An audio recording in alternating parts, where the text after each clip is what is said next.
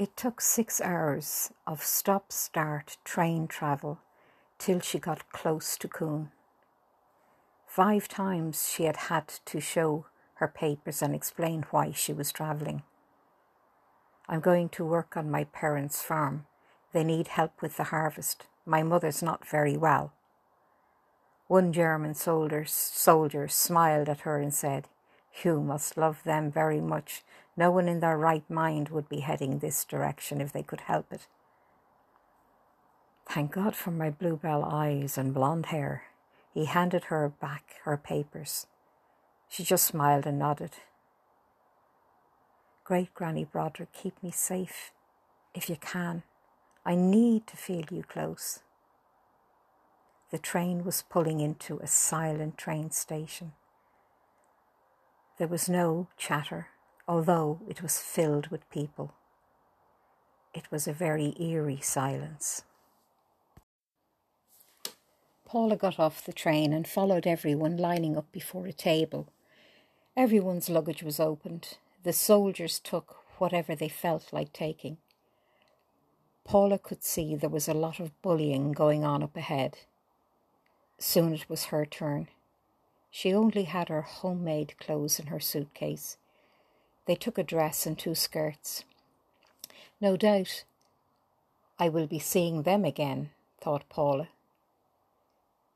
The eerie silence soon forgotten. I have no idea what I have to do next, Paula thought as she walked out of the station.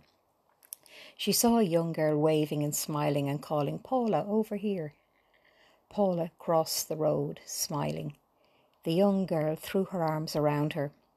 Paula gave a big hug back. I'm your sister Lisa, she whispered. Paul, Paula pulled away from Lisa. I need to take a good look at you, Lisa. You have grown so much. How are things on the farm? Like everywhere else. Terrible. It'll be so much better now you're home. I brought your bike. Paula now noticed the two bikes leaning against a near wall. This could have been a disaster. Thanks for my cork training. I will enjoy the ride in the sun. I'm not going to ask how far. Paula smiled and followed her sister down the road. They were stopped twice going through the village and had to show their papers. Lisa seemed to be well known. This is my sister Paula. She has been away working in Paris. Now she is home to help with the harvest. The soldier smiled at Paula. You will be a very welcome addition, I think. Paula said nothing, just looked at him with a neutral expression.